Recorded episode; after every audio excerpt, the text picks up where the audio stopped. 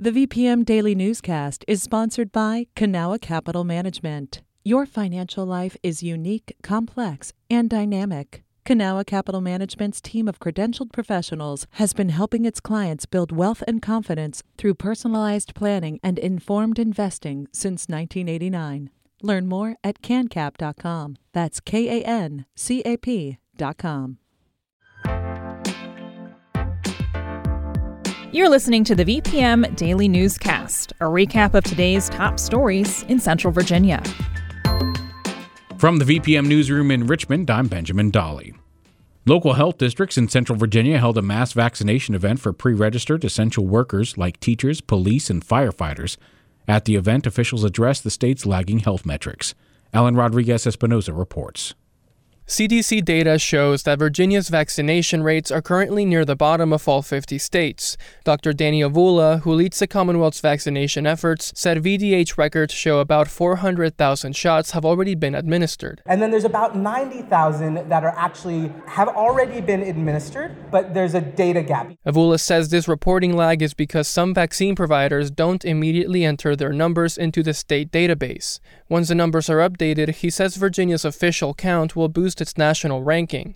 Still, Avula says vaccine supply remains slow and asks people to be patient. At the end of the day, everybody who wants to get vaccinated will get the opportunity. Governor Ralph Northam said he's spoken with the new Biden administration, who will be using the Defense Production Act to ramp up supply of vaccine materials. Alan Rodriguez Espinoza, VPM News. A bipartisan group of Virginia senators want to allow additional healthcare professionals to distribute the COVID 19 vaccine. They were joined by a broad coalition of supportive medical professionals at a press conference Thursday morning to unveil the legislation. Republican Senator Siobhan Dunnavant of Henrico, the bill's chief patron, says the legislation will allow any healthcare provider who's qualified to administer the vaccine. Republican Senator Todd Pillion of Abingdon, who's also a dentist, says the bill is personal. We've already lost one senator to the COVID, and we, we can't wait any longer. We have to get these vaccines in the arms of our Commonwealth. All 39 Senate members have signed on as co patrons, and Dunnavant says the House is receptive to the bill. Each year, the federal government takes applications from developers for low income housing tax credits. Those tax credits help finance affordable housing. As Roberto Roldan reports, lawmakers are proposing matching tax credits at the state level.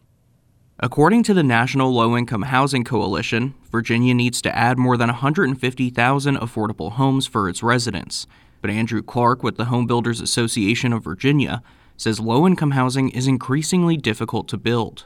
You've got land, labor, construction materials, all those things are rising. Under a proposal from Delegate Jeff Bourne, state level housing opportunity tax credits would be available for any development that also qualifies for the federal one.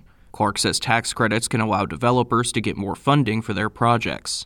They provide a way to fill the gap in what traditional lending can bring to the table and what it takes to actually get the project going. A recent report found that the tax credit program would cost the state $200 million each year, but that cost would be more than offset by jobs and taxes generated by new construction. Roberto Roldan, VPM News. Richmond Redevelopment and Housing Authority is undergoing an internal investigation. The Richmond Times Dispatch reports RRHA's Board of Commissioners will review a halted affordable housing development project in Jackson Ward. The proposal included a $35 million investment for a hotel, housing, and retail space that the housing agency would have owned. The board will examine whether or not RRHA staff violated its own procurement procedures. A timeline for the review has yet to be determined. The Virginia Senate narrowly passed a bill Thursday that would move all local elections to November, with Lieutenant Governor Justin Fairfax being the tiebreaker. The bill would affect a number of localities that hold May elections. Democrats have argued that local races decided in November, when state and federal contests are also held, would increase voter turnout. All Republicans except Senator Amanda Chase of Chesterfield voted against the bill. It will now move to a vote in the House. A subcommittee in Virginia's House of Delegates struck down proposals yesterday that would have set limits on campaign contributions. As Ben Paviour reports, Virginia is one of just five states with no restrictions on corporate donations. One proposal would have banned contributions from all corporations. Another would have prohibited them from Dominion Energy and other so called public service corporations. But Democratic Delegate Mark Sickles and other top House Democrats are instead backing a study on the issue this year there is a lot of appetite for reform a lot of appetite for reform, but also a strong notion that it has to be comprehensive. The subcommittee did agree to advance a proposed ban on using campaign money for personal expenses. Virginia politicians have used those funds for everything from steak dinners to nail salons. That bill still needs to clear another committee before it heads to the full House. Ben Paviour, VPM News. The deadline to apply for utility relief has been extended in both Richmond and Petersburg. Residents may be eligible for financial assistance if they faced economic hardship due to the pandemic and haven't been able to pay their utility bills. The programs only cover city utilities like water and sewer. They do not include bills from other utility companies like Dominion Energy.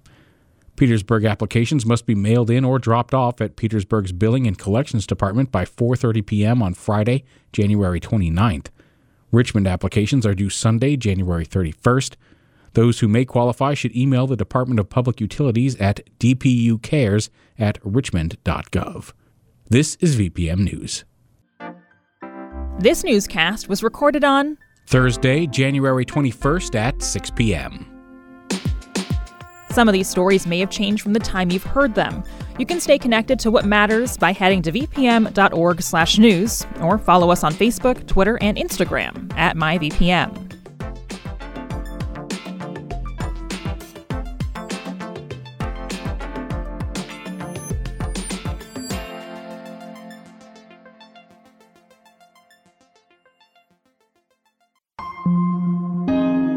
VPM Hi, it's Terry Gross, the host of Fresh Air. We bring you in depth, long form interviews with actors, directors, musicians, authors, journalists, and more. Listen to our Peabody Award winning Fresh Air podcast from WHYY and NPR.